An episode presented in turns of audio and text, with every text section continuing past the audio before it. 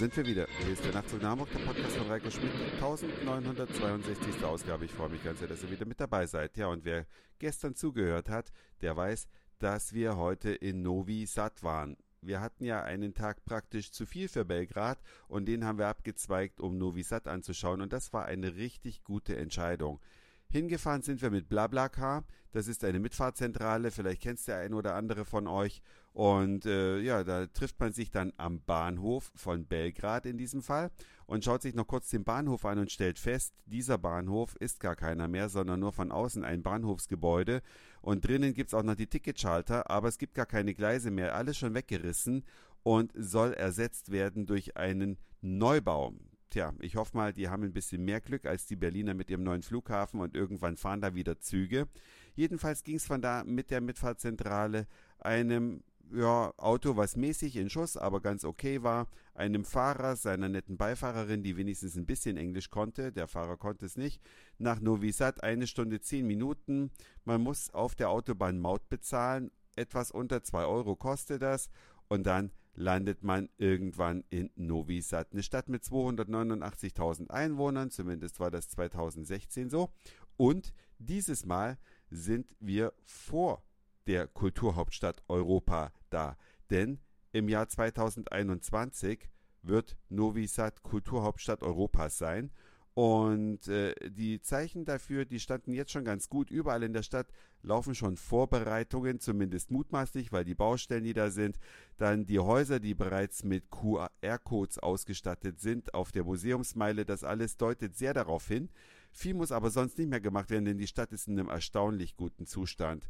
Man sieht den Einfluss der Österreicher. Zahllose Kirchen gibt es hier und in manchen gibt es dann drinnen auch deutsche Tafeln aus der Zeit der Österreicher.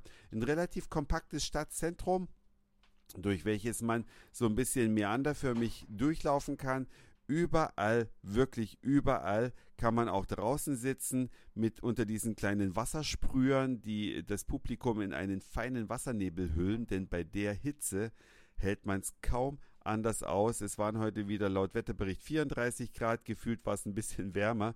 Und ähm, die Leute saßen draußen, haben ihr Bierchen getrunken und haben sich gut gehen lassen. Wir sind also da durchgelaufen, haben die wunderschönen Sehenswürdigkeiten angeschaut und sind dann auch bis zur Donau vorgegangen. Da schaut man dann auf die andere Seite, wo es eine berühmte Festung gibt, die sehr, sehr sehenswert sein soll, für uns aber heute gesperrt war, denn am 4. Juli, also übermorgen, genau einen Tag nach unserer Abreise, beginnt das Exit Festival, ein berühmtes Musikfestival. Vielleicht hat es der ein oder andere von euch schon mal gehört. Es treten unter anderem Paul Kalkbrenner auf und The Cure. Ja, das wäre jetzt was für mich, denn deren Musik mag ich so ganz gerne. Kalkbrenner auch. Aber leider sind wir dann nicht mehr da. Und ich muss auch ganz ehrlich sagen, bei 34 Grad, gefühlt wie 43, möchte ich auch nicht auf einem Festival in der sengenden Sonne stehen müssen. Das ist, glaube ich, für den Körper eine ganz schöne Belastung. Ihr habt ja gehört, äh, beim Fusion Festival, da hat es einen erwischt, wahrscheinlich auch wegen dieses extremen Wetters.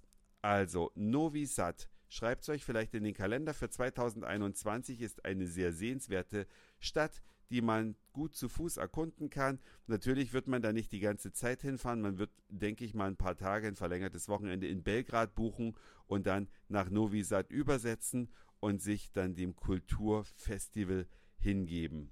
Tja, dann sind wir mit dem Blablacar zurück und heute an unserem letzten Abend wollen wir in ein veganes Restaurant hier in Belgrad gehen und ich kann euch sagen, darauf freue ich mich schon richtig, denn hier in Serbien ist eine Fleischkultur. Ich weiß gar nicht, ob man das so sagen kann, aber hier ist alles extrem fleischdominiert und kohlehydratreich.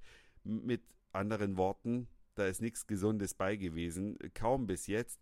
Wenn man nicht mit Brötchen, welche mit Tomaten belegt sind, sich so durchschlägt, dann isst man quasi nur ungesund. Und dann mal etwas Gemüselastiges.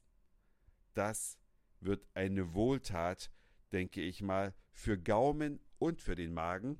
Und das in einem Restaurant, das eine Dachterrasse hat, wo man auf die beiden Belgrader Flüsse runterschauen kann auf alle Brücken der Stadt.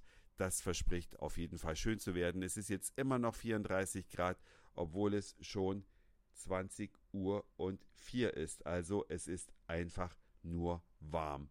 Der kleine Trost, morgen soll es hier regnen, aber wir fliegen ja schon morgens kurz nach 6 Uhr nach Deutschland zurück. Das war's für heute. Dankeschön fürs Zuhören, für den Speicherplatz auf euren Geräten. Ich sag Moin, Mahlzeit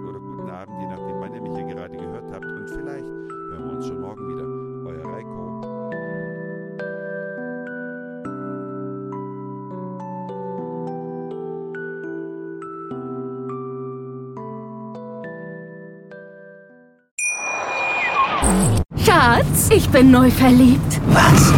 Da drüben. Das ist er. Aber das ist ein Auto. Ja, eben. Mit ihm habe ich alles richtig gemacht. Wunschauto einfach kaufen, verkaufen oder leasen. Bei Autoscout24. Alles richtig gemacht.